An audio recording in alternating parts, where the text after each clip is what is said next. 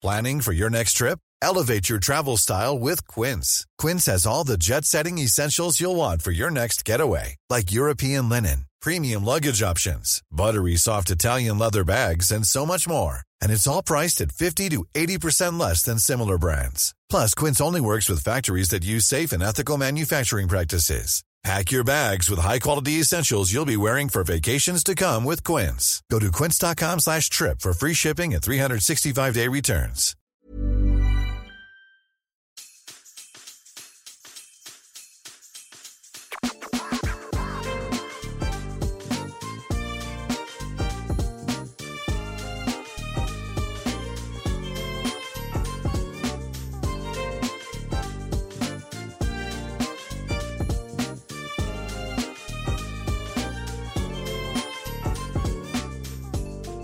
What's good, Internet, and welcome back to Waypoint's end-of-year celebrations for twenty eighteen.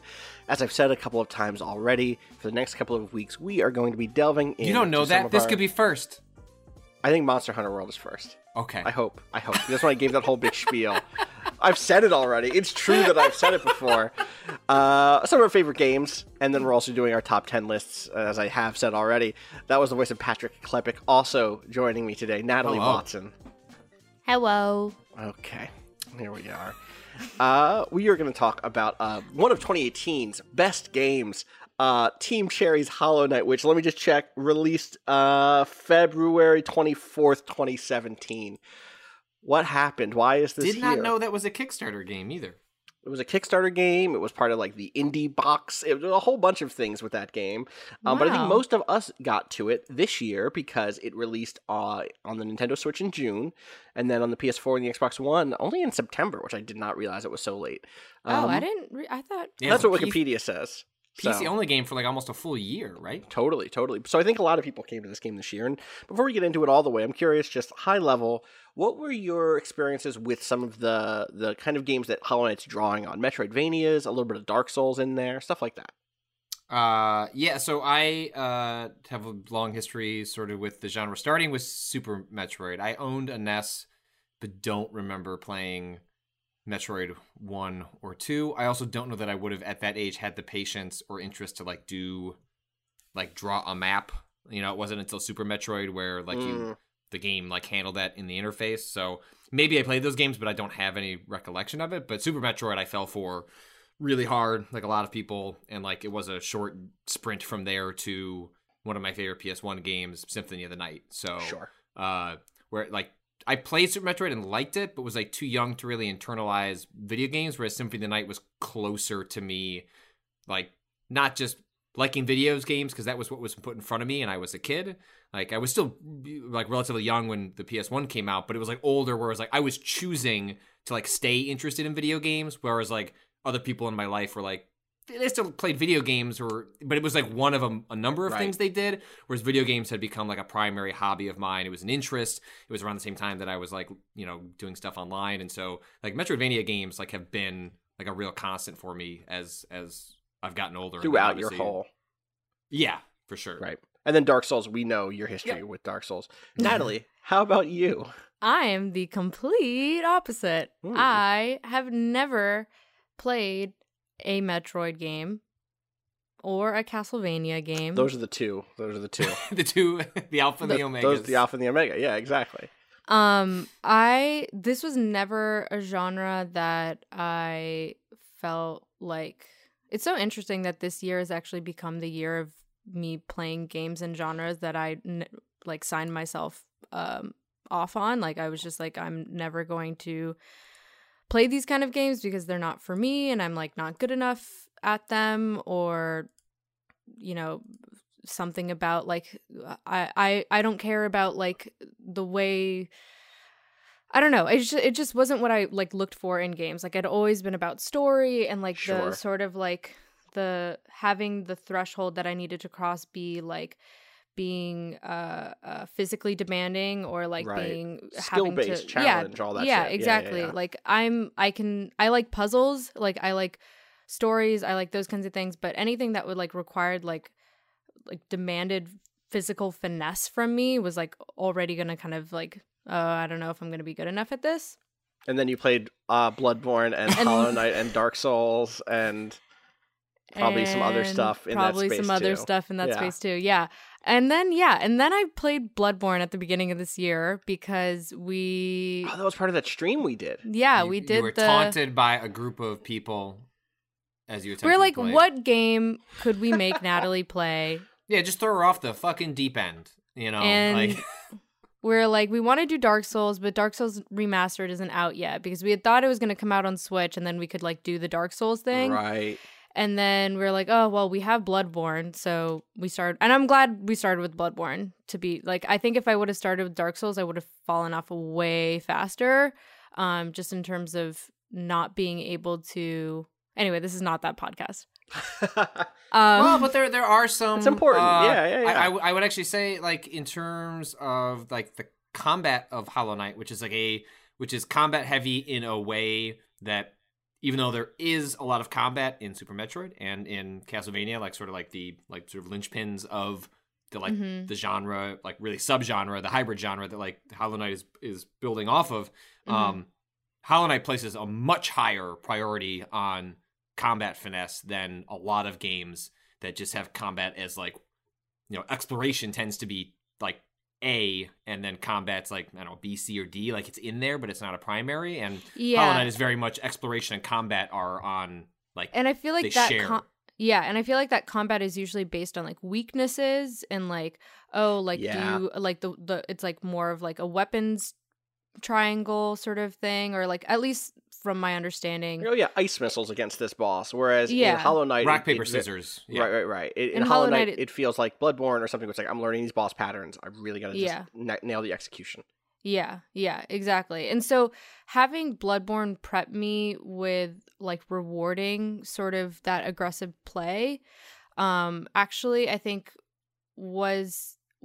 better for my transition into Hollow Knight than starting out with Dark Souls would have been. Sure. Um, because, or maybe not, I don't know. Like, being careful and deliberate is actually how I ended up finishing Hollow Knight, and it's not how I started it. So I think I actually, oh. it was an interesting thing where I went from Bloodborne to Hollow Knight and then to Dark Souls, and I think that was like the right sort of transition for me because I was able to start pacing myself at the end of Hollow Knight and be patient um, in a way that I now am learning uh, with Dark Souls as well. I think it's so, easier yeah. to to do the arc that you did, though. I think like it's easier to start aggressive and move backwards than it is to start like Dark Souls, you know, very easy to fall into like the sword and shield, like slow pace yeah. thing. And then the reason Bloodborne was such a revelation to a lot of people, especially who've been fans of those types of games, is because it's like, ah, fuck all that. Like, actually, you just need to go in there and just like stay aggressive. So I think you had like a really interesting arc in terms of being able to retreat to something a little more passive and analytical than uh, being having a game saying like, actually, you need to like forget everything you were doing before and just like get in there and yeah. fuck that thing up. So it's it, watching you have that arc in twenty eighteen has been like really fascinating. Totally. I, I will say like, so, for, you know, for my part, I came in playing... having played, you know, a ton of the Castlevania games that were kind of more open world and, and uh, you know, a lot of those on, on portable consoles. Like, I liked Symphony of the Night, but I probably played way more of the G B A and then D S uh, Castlevania games. Yeah. The, those, I played like the Circle first of the Moon, two. And uh, I, yeah, I Circle of the Moon. What was the one after? Dawn of uh, Sorrow? Was Dawn the of first Sorrow. D S one? Was the D S one. Or is it Aria of Sorrow? Maybe it was both. I, anyway. Um, regardless, I come in with a lot of that stuff, and obviously people know that I've been playing the Dark Souls games and, and Bloodborne and all that for years, but what I don't have is the, the like, deep love of two D platforming, which we haven't actually talked mm-hmm. about here, because this is a game that's very, very much in a line of, like you said, skill-based already, um, but but not just for combat, but also for jumping on stuff and, and doing, like, interesting wall jumps and difficult, yeah. like, p- puzzle platforming stuff. I've played... I've played my braids. I've played all the Mario, the two D Mario games and beaten them, you know, but, it, but it's been years since I was a d- devotee of that stuff. Yeah. Um, and so one of the things that got me into it was like the big thing that brought me in was, was actually um, I knew I wanted to play this game on Switch. Uh, once I read Bruno Diaz's piece from our, our Game of the Year thing last year, in which he makes the case that like hey, you're looking at this stuff and all you're seeing is it's a platforming game, it's a Castlevania game, it's a Metroid game. But what it is drawing on in a different way is, or what it's doing is it's elevating this the genre I knew I love, which is the kind of Souls, the emerging Souls-like genre, and it's actually doing something new and different with it. And that was how I definitely knew I wanted to come into it. And then I kind of punted on it and continued to punt on it and continued to punt on it until, Natalie, you came in to the office and were just like glowing about it. Um, do you want to talk about your initial experience with it? Like going in, having played some Bloodborne, but not necessarily knowing much about Hollow Knight yet. Like, what were your initial impressions of it? How did it, why did it make such a strong impression right out the gate? Yeah, I went in just completely uh, blind and didn't know anything about the story, and Uh, the Switch was really the first time it came into um, my view. And so I, when I started playing, I was just super, I I had had this like moment where I was like, okay, I can play these types of games now. Here's yeah. a game that is like come to Switch on a platform that I like and is comfortable for me. And this is a game within a genre that I'm just beginning to get familiar with. And it was like almost a kind of like wanting to say like, okay, I want to master one like on my own. Like I kind of want to go into this and I have my bearings sort of, and I feel like I'm in the right mindset to finally be able to play one of these. And so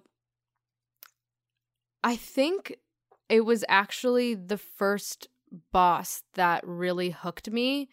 Um, when I was like moving around through the f- the world and stuff, everything was like, first of all, it, the world design is amazing, yeah, and yeah. it is so like gloomy and full of like melancholia and and and and sadness and a lot of like just like unknown information or just like remnants of in- information or remnants of memories and stuff like that.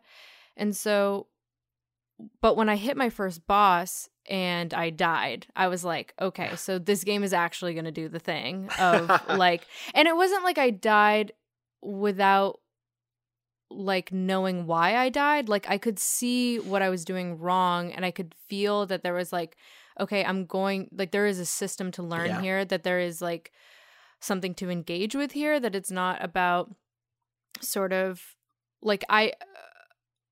I don't have to brute force my way through this game. Like, I can be patient with it. And I think just knowing that, knowing that, like, I can just be patient with this game was so attractive because I just got to, like, just spend time, as much time as I wanted. I ended up spending, like, over seventy hours in this game. But, yeah, I think that's what really, after the first boss, I was like, I want to see how this game is going to challenge me, and I also really care about these characters. I think when I first met um what's her name? Uh Oh, yeah, that's a great moment. Uh not uh what is it? Hornet. Hornet? Hornet, yeah. Yes. When I yes, first yes, met yes. Hornet, that's when I was like, "Oh yeah, this is like there is some shit going on in here and like I I need to I like wanted like chasing her was like such a huge motivation throughout like me like moving yeah. through the game. What's her deal? Like what okay, there's another actor in this dungeon. It is not just me and then mindless enemies. Someone else has an opinion about the stuff going on, which means some stuff is going on. What the fuck is going on? Patrick, yeah. how about you? Did you did you had you been watched you'd watched it previously as a P C game and been like, oh, I'm gonna wait, I'm gonna wait, I'm gonna wait. Yeah, well, it uh, had a lot of people yelling at me about it the year before because, right. um, you know, you know, as people knew that it was correctly assumed it would be a game that like lined up with my personal interests, and it was, I think, because it was on P C, because P C is not where people traditionally play even these types of games. When even when they do come here, not that there isn't an audience for it, but it's just. Tends to be a game that people play on T Vs or handhelds. Like that is just kind of where that genre has shifted. It's just not really thought of thought of as a console or handheld genre as opposed to a P C genre, even though that distinction doesn't mean anything really, yeah. but I, I still, it's still kind of thought in that, that vein. And for me, it was mostly a just, I don't have a good reason. It just fell off the list. Like a thousand games fall off a, a list of priorities. Um, and then it just kind of fell at the right time on Switch in terms of the games that Uh, I could play, and it was the first thing that captured me playing it was the world. I had a similar uh, feeling playing this that I did. I don't know when this podcast is coming out, but in the episode where we talk about Mutants Year, Year Zero um, on Waypoint uh, Radio on a Monday episode um, some weeks back, uh, it's a that is a game that conveys a world extremely quickly and impressively um, without deep exposition dumps. I mean, it has exposition, but there's like exposition and like capital E exposition where like a game is like clearly like, here's exposition time, settle in for the um, tale of yeah. Diablo or whatever. And oh, and God. it's and it's so uh it's impressive because you don't notice it, and like that's what makes it all the more impressive, is that when you suddenly slip into a world and you start, you're curious, you want to fill in, in the blanks yourself, like the game's giving you just enough to work with, but you want to know more. And Uh, even more so, like I, uh, similarly to you, like what kind of tipped me my interest was more than just, I played lots of games that are good, Metroid style, Castlevania style games. I played lots of games that have influences from Dark Souls. Mm-hmm. Um, but part of what, and I still don't remember who wrote the tweet, but it was something along the lines of like, lots of games have tried to imitate uh, the Souls games, and that's where we get a lot of the Souls-like genre from. Not a lot have taken lessons from Souls and then tried to apply them as a, so I think those are like fundamentally different things than just aping what Souls did and putting a spin on it and like saying like higher level, like what is this game trying to accomplish um design wise, narrative wise, and then uh bringing that in. And, and I was like, well, that's that's really fascinating, because that's like that's like a fundamentally a little deeper than normally what you get when someone invokes the term, you know, Castlevania or Metroidvania or even Dark Souls. Um, And so, like, even just the simple way that uh, you come into uh, this game, and the characters speak very plainly, right? Like, yes, yeah. there's allusions to uh, and mysteries, but whereas everyone speaks in riddles and hee-hee-hee-hees in the Souls games, and, you know, everyone speaks much more straightforward in Hollow Knight. Um, it is very much not trying to trick you with the narrative. Doesn't mean it's, like, spoon-feeding you everything that's happening. You're still putting together uh things yourself, but it is it is it is far more like, hey man, like here's what's going on. Uh um it's still well written, but it's just a little more upfront about what uh the story's trying to tell. So like that's the stuff, the world gripped me um really quickly, um and then, you know, all the stuff piled on top of that with the combat and the the the even just the layout of the open world, which I'm yeah. we can get into, but like it was the the world itself and the storytelling um and the subtlety uh, that it was uh, accomplishing it with was was really what grabbed me initially. I mean, I think I think one of the things you're one of the things to get out there is that it blends those two things really well, the world and the storytelling. Yeah, mm-hmm. Hollow Knight is a game that, you know, I, I haven't finished Hollow Knight. I admit I fell off of it. Um, the fact that it may still crack my top ten, it's like right on the edge, uh, it says a lot. Given that I'm someone who does not like jumping puzzles or does not respond well to them, I'm, I'm fine. And these aren't like, really your fine. type of games anymore, no, right? No, like, right, totally. I, even if you I played felt... them a lot as a kid, like yeah. my general sense that you don't totally. Whereas yeah. I get excited for a new one of these, like, like you, uh, you kind of have to be dragged in. Like it's gotta yeah, be, it's gotta totally. be something special, and it and might plat- be, it might blow me away. But go ahead, Natalie. Sorry. No, I was just gonna say a, a platformer for me is like an instant, like even after Hollow Knight, like I'm still like so so hesitant to play platformer because I just don't like. think of myself as enjoying those types of mechanics. So yeah, so I think one of the big things that you were both hitting at is like the experience of exploring this world through the really smart level design, the ways in which abilities unlock new directions to go, um, which is which is like a hallmark of the genre, but here helped to communicate a sense of scale and a sense of history. Like every time I went to a new place in Hollow Knight, one, it was like, all right, what's the trick to this place? Like, do I need some sort of stuff to not get killed by like a toxic fog? Do I need to like zip around using like a cool, like f- almost like flight mode that you unlock mm-hmm. at a certain point? Um, uh, is there going to be lots of flying enemies here? Like, what's the deal? And then separately, it's like, well, why does that deal exist? And again and again, there's a reason for it. Like in, in, in the way the world feels and the way the world exists and what the history of this place was. I mean, one of the very earliest ones, parts of this is just the fast travel system uh, being the last stag, this one this one old oh. giant beetle who has been like running through these tunnels by himself for My eons. Sad boy. Yeah, when he when and when you're first introduced to him, he's called the old stag. Yeah. Or like the elder stag. Oh, and really? then and then he his name changes to the last stag um I'm almost positive about did that. Did you? Um, because maybe you didn't, Austin. Did, uh, Dan or Natalie? Did you get? Did you get yeah. to like the secret location? Yeah. So basically, sec- ooh, what's the secret location? We're gonna go spoilers. Yeah, We're yeah. Talk spoiler spoilers here. Heavy. Yeah. Um. So there's a point at which you uh can open up a pathway to like where the stags used to live. Yeah, I've now looked um, this up. This is wild. Yeah, there's like the Stag Station, and uh, when you get up there, he talks to you and he's like, I'm not sure if like anyone else survived. There may be one, like I I am I think I am the last stag, but I hope like there there are some, but I can't go. So actually, so you, like, the thing that's wild here, I just looked this up, is it's I have it backwards, which is it starts as the last stag, it becomes the old stag. Because in that moment, and this gets oh, to something. Fuck. Yes. Yes. Go ahead.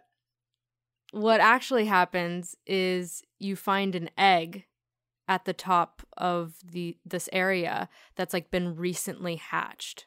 Like you, I think you can, I don't know. I don't know if you examine it or somehow, but basically there are like there are signifiers that show that like someone recently has left the the Stag Station and has like gone somewhere, which like um, speaks to this underlying sense of hope in the face of ruin in this game, right? Like this mm-hmm. game has totally. no problem saying like, oh, this old king was terrible, oh, these people all suffered, oh, this place is burnt to the ground, and I don't even want to talk about the Deep Nest because the Deep Nest terrifies me. Like it has no problem playing in the realm of terror, but partially because the world is filled with all these other little adventurers you run into, and partially because the town continues to grow as more people come back to your, your place. Like, there is this sense of, it is melancholy, but it is not hopeless, you know? Yeah, you are, like, a lot of the abilities that you get towards the beginning of the game are, like, sort of, like, light-oriented. Like, mm. they, like, have a lot of, like, flash, like, when you dash, you, it's, like, kind of like a flash of light, and it feels, like, very sort of, you are this sort of beacon of hope, and mm-hmm. then the story complicates that. Right.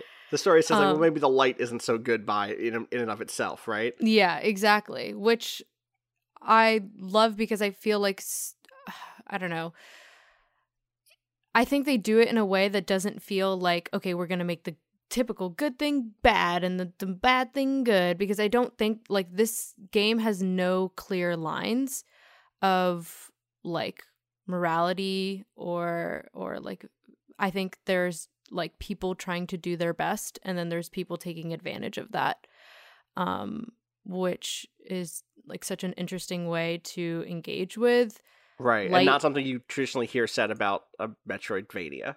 Yeah, right, especially not one that's like light and dark, right? Like right. there's not right. like n- going into the gray areas between that is uh I just really loved how Hollow Knight like kind of finessed between yeah. the two. Patrick, you brought up the level design and stuff before. Is there is there a standout place for you or a standout fight or or anything that's like, man, this is the one for me? Deep Nest, man, is oh, fuck, we have to talk about the Deep Nest. Okay. There were like a thousand words. Yeah, I, I know. Meaning to write like a hundred words. It was basically just going to say, fuck the Deep Nest, and then that, uh, as often happens at Waypoint, that one hundred words turn into a thousand words about fuck the Deep Nest, um, um, because the Deep Nest came to signify like more holistically what I found so deeply impressive about the game as a whole. As I talked to more people about the Deep Nest and realizing, specifically, you and I had this revelation where, uh.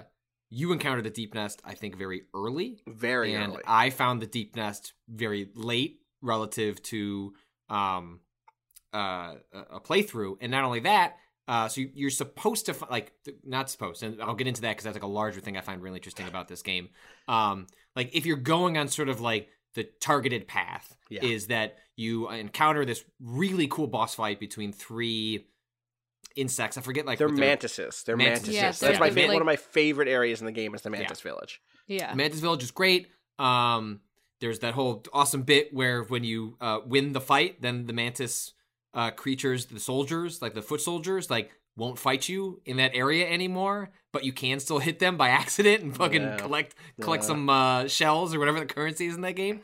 But so you're supposed to kind of go down there. You have this encounter with the the, the three uh, uh, mantises. Is that the Mantis plural? Lords, Mantis? I believe. Yeah, they're yeah. the Mantis Lords. The Mantis Man- Lords. You mm-hmm. want to say like Mantis or like Mantis? Man- Mantis? That's not right. No. Mantisi. Anyway, th- there are three Mantis. Mantis. No, this is uh, this is mantises. Really, what's the Man- plural? Mantis mantises? Lords. Just say Lords. The Mantis Lords. All right, we're gonna get we're gonna get the off Lords. Of this and just not have to.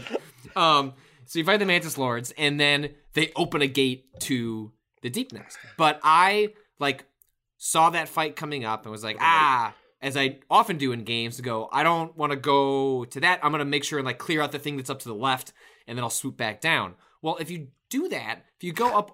up around there and do the exploratory thing, there's just a spot where like you fall through the floor and then you just get fucking dumped into the Deep Nest. And you're there's in the no way to get out. Yep. Um, you can't just like crawl out of there. Like you have to just then escape the Deep Nest. And then I spent like three, four hours slowly going through this dark, dank, deeply creepy, like the most terrifying area in the game, like far and away. One that is trying to unsettle you in terms of its visual imagery, in, ter- in terms of its uh, mm. uh, its sound design. It is meant to be unsettling right. and, and creepy. And outside of just like how well designed that specific area is, um, one of the other big draws for me in Hollow Knight was the responsibility and freedom it gives to the player, in which, yes, there are some signposts along the way that can kind of put you along a path. Although that ends right around the time of the Mantis Lords, like yeah. generally speaking. Yeah. Um, but even before then, as I encountered, and as as as when I talked to other people who didn't even go to the Deep Nest until like thirty plus hours into the game, um, the game the game gives you so much freedom to explore in a way that.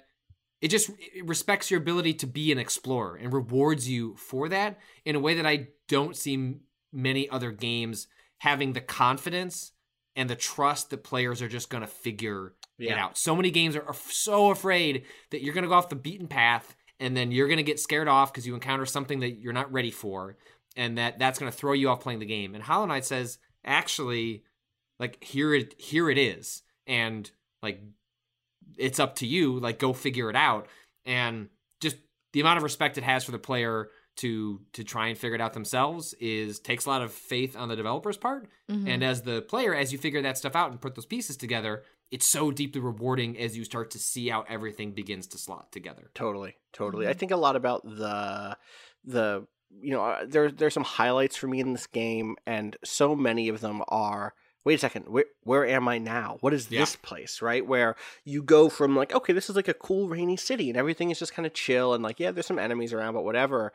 And then like you explore just the right slash wrong way and suddenly you're like facing weird magical enemies who are summoning things and like, wait a second, okay, wait, did I just stumble into a fucking real ass boss fight that has multiple stages and like... This game knows when. This game knows when to pull its punches and when to come out swinging, uh, and what the right. It's it's really hard to do this in a game where you can just give control to the player, um, because the player could walk up to the door where like the climax of an area is, and then turn away, turn around, and go somewhere else entirely. But I found that in this game, whenever I was like just coming to a lull, or when I started to feel confident that I kn- understood a place, there'd be the twist, and it's really hard to do that in via just a game's geography, uh, and to see them do it like consistently again and again was so special, and like so many standout moments for me of just like, okay, I walk into a room and there's just like, God, what is the what is the the dung beetle fight? Where it's oh, like, yeah. what is happening? Why am I fighting this dude? The and then why is he chill was... with me afterward? Like, it's no big deal. So many little surprises like that really helped every play session kind of stand out, barring a few for me where the platforming got too hard and it would feel like I didn't make any real progress. Um, the Dung but, Defender. The Dung Defender. Thank you. Thank you for for knowing the truth of the Dung Defender. Um... Uh, I go to you, Natalie. Is there anything? Uh, what is your favorite spot in this in this map? I know Patrick said Deep Nest, your most standout, but for you, I know you've like done it all. You did the Colosseum of Fools. I did. You did the D L C with the the circus guy. What's his name? I did do uh, the the fuck. What's his name? Um, circus dude, circus, circus guy, man. I'll find it. Um, I. It's so hard to pick one place that Grimm, the Grimm Troupe. Grimm, yeah, I was yes. Um yeah, the Grimmkin was such a uh, it, it was it was really cool to play this game on Switch because it had, it came out with the Grimm, because the Grimmkins and like the Grimm Troupe was like a additional uh content pack. Mm-hmm. And so like there were three additional content packs that the Switch already came with, and those just felt so already integral to the story to me that I was like, you you can engage with them at such an early point that it didn't feel like I was doing endgame stuff. Right. And, um, which was really cool because it really informed my way of understanding the world in like a larger sense, rather than like, okay, here's the world at base and then here's the extension. Right. Whereas having them all together, it just all kind of melded. Um, I would say my favorite area, I'm like looking at the map on my screen and I'm just like so sad that I finished this game. Um, have you, wait, have you gone back through to the whatever the newest thing is? The God I haven't Master? done the God Master. Yeah, I haven't. I've gone into it and I've tried one and I died. Um, but unfortunately, I'm just playing way too many games right now and just don't have Fair. the time. Um, I would say... Oh. They're, they're Are you looking like, at a map right now? Is I'm looking at a map right now, okay. And I'm like, fuck, the Queen's Gardens are like so cool. And is it the like, bubble just, area?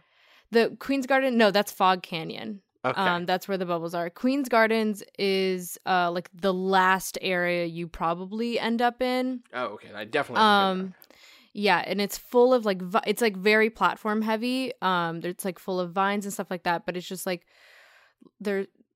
I just love the way like the structures are built and like mm. and done in this game, and I just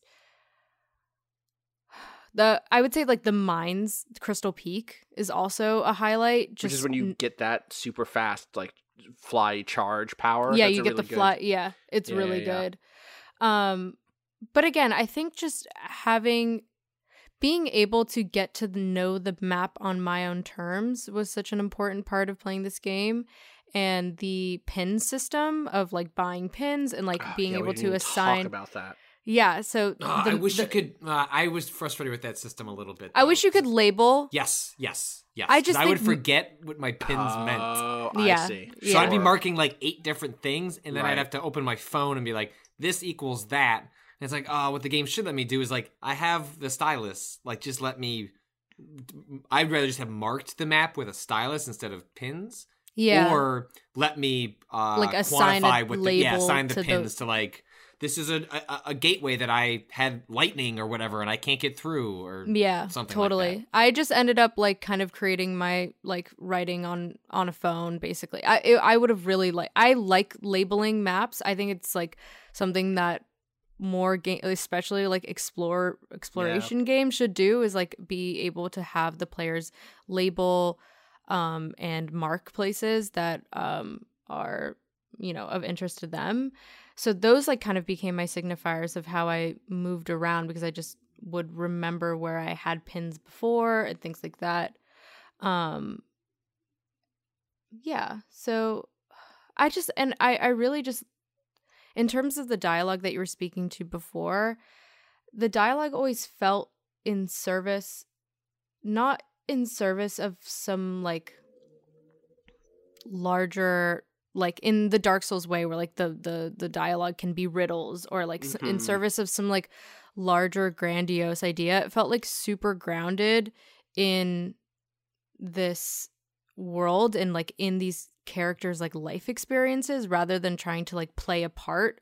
It was more about yeah yeah like, in Dark Souls it feels like oh, someone wrote this. Like, yeah. You know what I mean? Like, yeah, yeah, yeah. it's um, it's a it's a part of a larger performance yeah. piece. Whereas yeah. in Hollow Knight, I feel like nah, like they're just characters, and like there's equal ways to to do it. But I think part of because I've been so I played so many of the Souls games and games that try to imitate that style, it was kind of nice for someone to, to just be like, yo, I'm just, you know, the characters are just being this characters. This is just Quirrell or whoever yes. who is like another. Another wandering adventurer, kind of, and you've run into him at some places, and like, oh, hey, it's this guy. Cool. Hey, how you been? You know? Yeah, it's nice. yeah, uh, yeah, definitely. There's like a familiarity there where you like feel like you're actually getting into the character, like you're not just like looking at it, like yeah. you're actually kind of getting a little bit deeper inside that's not as like performative. And there are like there there are like goofy characters that are like super like like over the top, and and I mean, look at what's his name, the uh who's the the little man. Oh, which the, little who's man? That little that you man? Have to keep saving? Zote? Yeah. Zote the Zote, Mighty. Yes, yeah. Zote the Mighty. He was exactly. so good. He was so good. An and, like, asshole. That felt like he, like, that felt so true to his sort of, like, even yeah. though he was, like, kind of over the top, it was like, this is also a world where, like, people are fighting for glory. They're fighting for, you know, gl- glory to survive. So it's, like, less sort of, like, a glory just for glory's sake, but it's like there's also such like a desperation to that, and like a like we we need this, like we need to to get through this somehow in like this desecrated land, um that I just found like super genuine and engaging. Yeah, yeah, there was totally like a, there was a nice that. amount of like different people with different motivations that all felt like in service of like this broader. Mm-hmm. Like it all made sense that these people could be coming at this problem, uh, whether for their own reasons or for trying to help people for, for mm-hmm. their own reasons. And the, uh, one of the best things about this game is there's a point at which you gain the ability to start to pick apart what those reasons yeah, are. Yeah, yeah, yeah, yes, yes. Can we yes, talk yes, about yes. the Dream Nail? Is it called the Dream Nail? Is that what it was yeah, called? The yeah, the Dream Nail. Yeah. I forget what fight that even it... is where you unlock. Oh, you go to the lake, right? You go to the. Is that what it is? You go to the. Or not, maybe it's not the lake. You go to like the weird dream zone. You go to like. Yeah. You fight a boss who kicks your ass or something, and you go to the dream zone, and you come and back to the dream. And then a whole button on your controller does something. Oh, it's so good. Do you want to I mean, when what people, that is? I think it was it's... you who said, like, yo, wait till you get the X button. And I'm like, what the fuck are you talking about? Dude, it's so cool. So, it's so, I mean, like, late into the game, too. It's so like, late. It's not immediate by any means, and it's just wild that you to introduce, like, an entire new mechanic. And, yeah. Anyway, yeah. go ahead. Let's take a quick break, and then we'll come back and we'll talk about the X button or whatever button it is, the Dream Nail button. All right.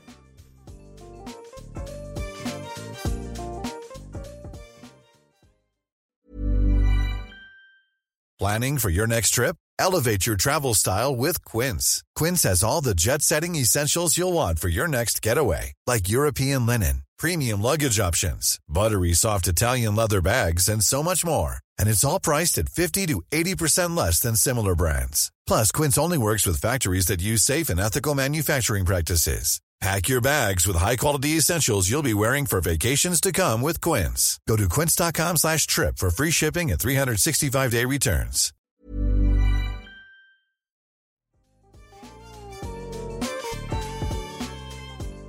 All right, we are back talking about the Dream Nail in Hollow Knight. Uh, so there is a, a moment when I should have spent that break looking this up, actually, and then chose not to. There was a moment when you you go into this other like dream world and start to get a little bit of like, oh, this is what's really going on out here. This is what's like the truth about about some of the big picture plot stuff. Um, and you come back with the ability to, instead of just hitting people with your nail, be- so you play as insects in this game, is the thing I realized we have not said out loud. Um, um, look, in twenty eighteen, that's just not that weird, honestly. It's just not that weird, is it? You know? But um, it's funny because you feel so othered, like, in comparison to the other insects. Like, mm. oh, my horns are kind of like that, but I don't fit right. into that. Like, You're you not don't, a mantis. You're not a you're, beetle. You're not yeah, a... Yeah, there are clear, like, there are clear, like, types of bugs everywhere, but you're just and, a like, bug in this one. The closest one is Hornet, which is right. why she's like so interesting and like you get so curious about her. Totally. Um, but so anyway, the Dream Nail. So you get this thing called the Dream Nail, which you know uh, your regular weapon is just a nail that you that you swing around like a sword. And about halfway through the game, or maybe even later, I don't even know, you get this thing called the Dream Nail, which is a way for you to like get essence and like do do some some other important stuff, gaining soul and blah blah blah. Um, but one of the things it does, you also need it to like challenge certain bosses or like refight bosses or whatever. But the for me the, the coolest thing it does is when you hit any character with it, whether that is like a named N P C or like a random enemy, you gain access to their thoughts, like uh, whatever they're thinking mm-hmm. pops up on the screen, and so you can use that in boss fights. You can do that with N P Cs. Uh, and along you do that with regular enemies, and along the way you end up getting some really heartbreaking stuff, either from enemies who are like, oh, they're clearly very far gone, you know, or yeah. like, or driven by like righteousness against me, they're right to want to kill me, or mm-hmm. people who you think are like totally chill and totally just like, oh, look at this cool lady. They go, no, she wants to eat me. She wants to kill me and eat my body. Yep. Uh, and that stuff is so funny and it's so cool. And it was so neat that far into the game to get a new verb to help explore the world. You know, like this game doesn't have a million items in the way that Dark Souls does, where it can tell its story through item descriptions. I mean, there are still, there are some things like that for sure. There's like the hunter's notes and stuff like that. Yeah. But like this specific, having this new angle to tell a story from was, or to help build, do the world building from, was really, really, really cool. And I was really happy to to have that addition. Yeah, and encourages you to like go back and yes. like re-explore. Like anything that can actually convince someone to go back and re-explore everything they've already seen, especially in a a game that's as uh can be as difficult to navigate um when you're like first exploring and don't have, or if you like don't have yeah. the compass equipped and like you can't place yourself unless you like really know the area you're in. Um it's just yeah, the Dream Nail was really crucial, and I wish I would have used that on the banker bug before oh, I get... gave her all of my money. Do you not get that back at some point? Can you not you chase do. her down? You and do. Be like, Yo, you give chase me my her money? down. That okay. was such okay. a wild moment for me when I like so found there's like this banker bug that you can deposit your uh what are they called the uh coins in. Um, I keep and wanted you, to say shells, but I don't. It's remember. not shells. It's similar to shells. Geo. Though. It's Geo. Geo. Yeah, um, that you can give your Geo to, and then like. After you give her more than two thousand Geo, so when you give her the Geo, when you die, you can still, like, go get it. So when I had, like, a ton of Geo at one point, I gave her, like, eight thousand Geo because I was walking around with just my pockets full. And I was like, so I come money. back through, and I was like, hmm, where's she at? Where'd she go? And and I like randomly found her too. I like just like totally stumbled. I was like, oh, this great beacon of of just just genuine like niceness. Camaraderie. Is just gonna We're hold all out here my, together. Just hold my money for me for a little bit. And then I fucking find her taking a bath in the fucking City of Lights, just chilling. And I was like, excuse me. And she was like, oh, oh, well, I didn't think you'd find me. Um Uh-huh. I'm, I can't give it back. I've already spent it. And I was like, I know you didn't spend it. And I gave her a whack. And then I got all my money back after like fifteen more whacks. But that's extremely that funny. was it, it like it like pulls the rug from under you like in totally like like funny, genuine moments that are just it's just a good game. It is, it is, game. it is. Um, before we, we, we wrap up, I'm curious from, from both of you, what you would, what you want to see more from Team Cherry, this developer who, was this their first full release as a commercial product? Because yeah. I know Hollow Knight had a history as like a Flash game before. There, there are other projects that they worked on. Uh, you know, it was two people, right? Is that largely? The, I mean, I know things probably expanded a bit from their earliest contractors, right? But I think, I think it was largely two huh. people. Um, uh, let's see, Hollow Knight credits. Team Cherry. Yeah, I truly don't know. Three people. That's a small team. Presumably additional oh. help with Q A and stuff after oh, yeah, yeah, they yeah, got, yeah, yeah, you know, yeah. whatever. But like, but yeah, no, that's But still that's an exceptionally remarkable. small team that pulled off for their first project. Um, and they seem to have taken an approach similar to uh, the... Uh, Shovel Knight? Uh, Shovel Knight, yeah. where I like, I like Shovel Knight a lot. But I will admit to being, like, kind of frustrated. Then I was like, yo, you guys are really talented. Like, go make another game. And instead they did the smart thing, which is, like, cultivate a community yeah. and just continue to support the thing that people fell in love with. And Team Cherry seems to be doing the same thing with, with Hollow Knight. Which is, like, do a bunch of free D L C, right? Continue to support yeah. the game.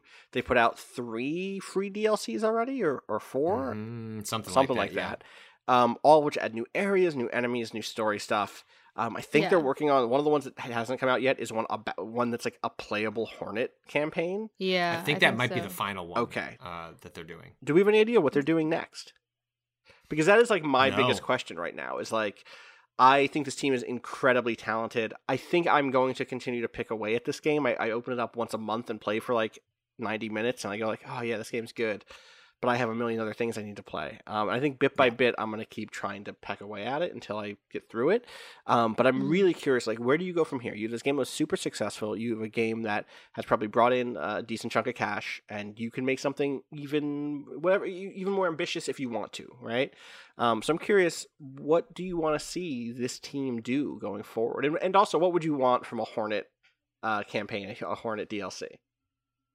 Oh God! Just a whole new world with the Hornet. Just a whole new world. He's like, throw out the whole the old map. Just give me just a whole thro- new game. Throw out the whole thing. Give me a whole new game. I mean, I just I think what this team has done a really good job of is leaving spaces in like what they have so far that don't feel empty, but can be filled with like more story. Like it doesn't feel like there are gaps.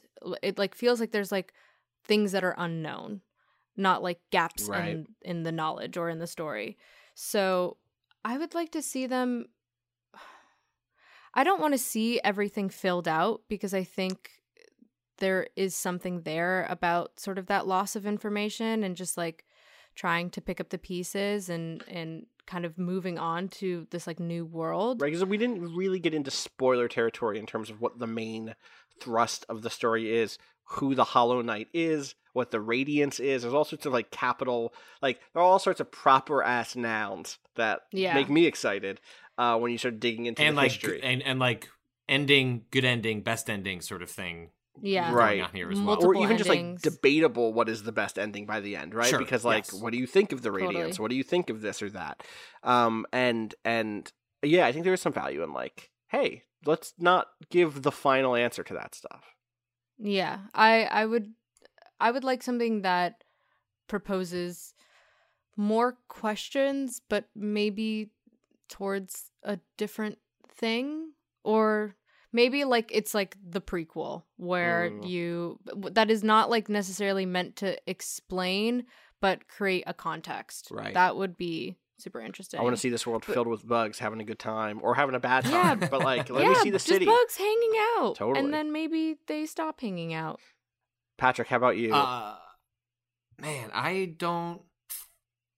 So I haven't seen... Uh, I, I got to... I, I did sort of like the, the regular ending and then haven't gone and done like the last, like, you know, five to ten hours of, of extra stuff to see um, the last bits of it. I've, I've wanted to go back, but that, unfortunately, like like a lot of games, once you fall off, it's like super hard to...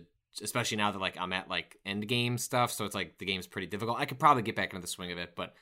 I have a fear that I that I never will. Um, I mean, I don't feel like I cheated out of anything. I, I Hollow Knight, I, I think I've expressed in the past, was one of those rare games that as I'm playing it, I very quickly realized how good it was and how much I appreciated it. And that I, I sometimes you play a game and go, oh shit, like this is one of my favorite games ever made. And like you just have that realization up front as opposed to something that happens in retrospect. Mm-hmm. Um, I've grown to appreciate it even more over time, but it is, it is a game that it was cool in the moment to be like, oh my God, like I've, this is going to be a top ten game for me and I'm only halfway done with it. Like that's like a really neat sort of thing uh, to feel. I, you know, by the, by the end of it, at least, uh, you know, without having seen how the story wraps, I'm, like, maybe this is sort of a cop-out answer, but, like, this team is so smart that I would... I, I don't even know what I would want right. for them to do next. I sort of just trust them. Like, I would have said with Dark... I mean, this is not to take away from how much you like Dark Souls two, but,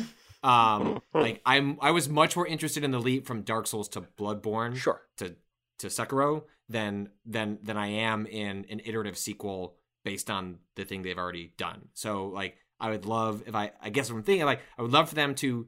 take what clearly is something like pretty masterful and then mm-hmm. like what do you do with that from there, like a straightforward sequel, just like a big new map with different areas right. like this continues to be my like sort of anxiety about a Spelunky, Spelunky two right like, I don't know that I just need that with new items. I may still like that, it may still be good, maybe I'll be pleasantly surprised and actually there's enough there that this was totally worth like somewhat of a retread, but like I'm more interested in the the Dark Souls to Bloodborne jump, which is like, all right, so you liked this.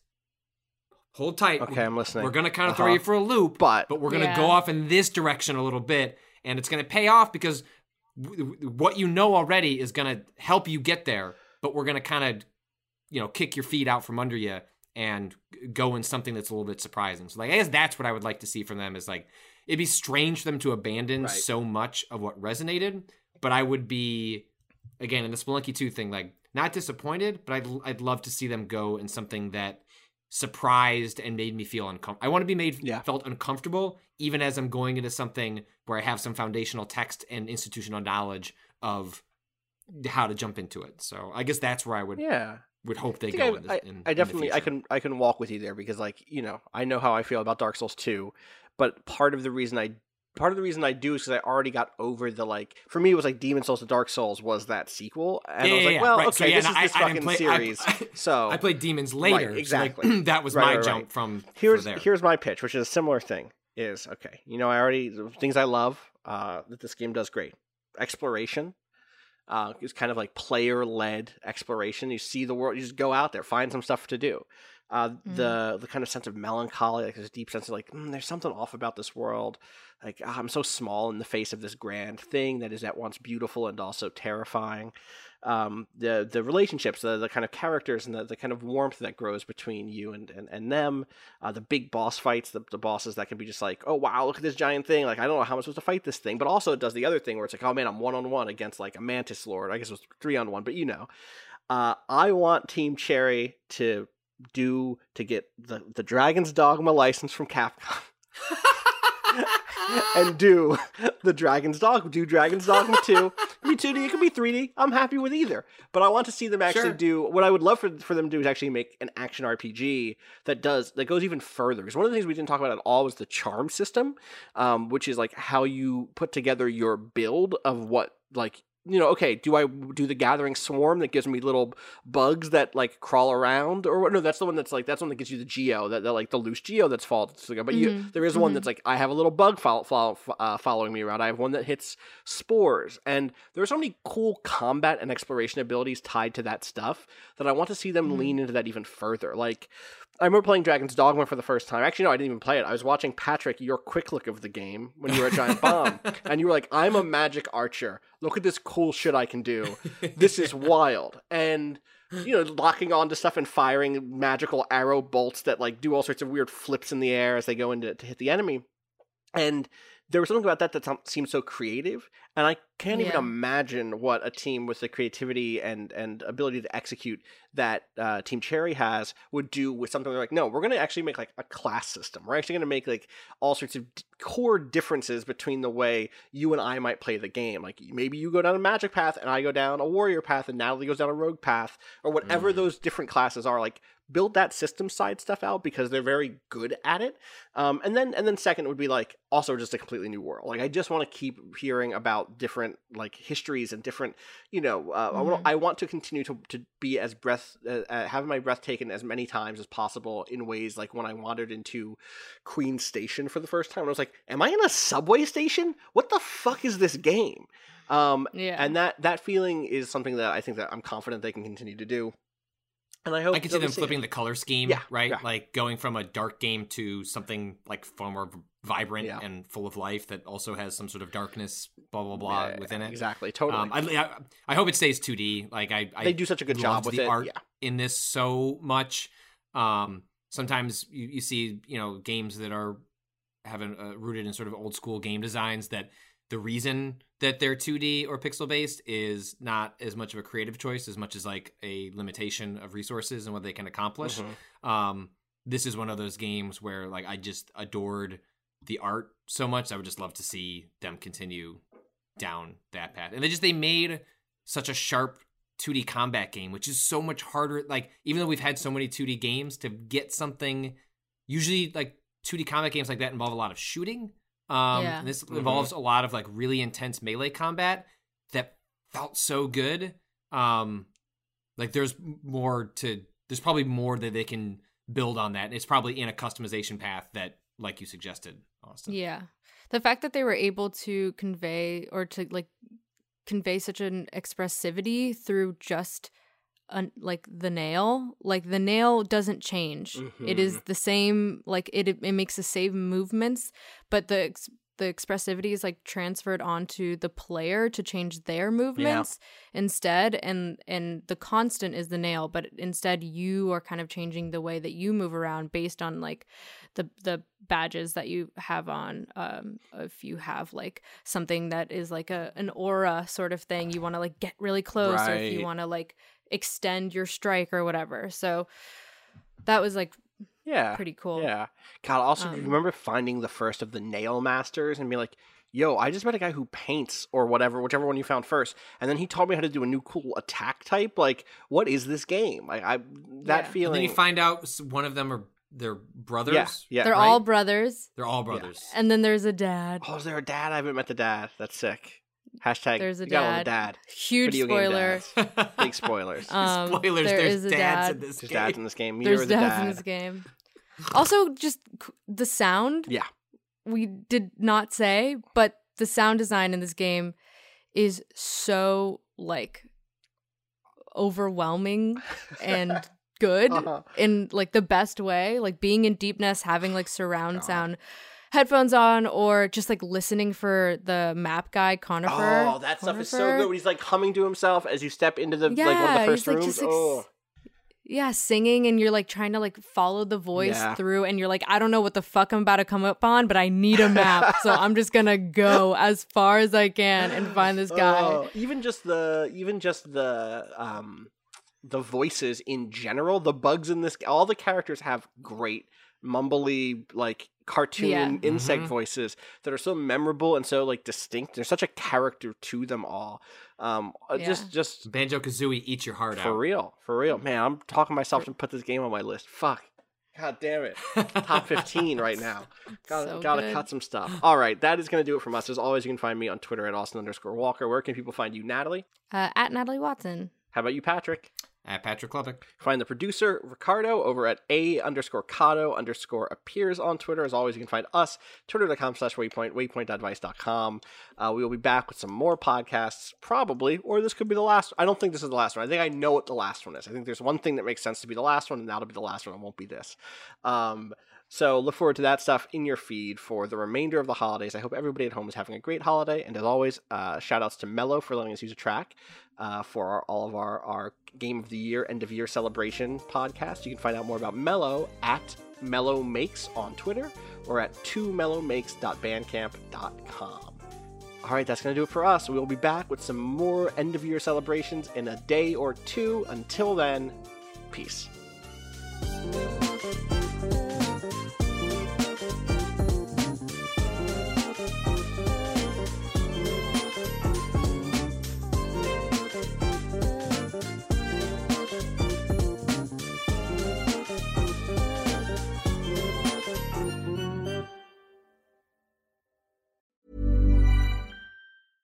When it comes to your finances, you think you've done it all. You've saved, you've researched, and you've invested all that you can.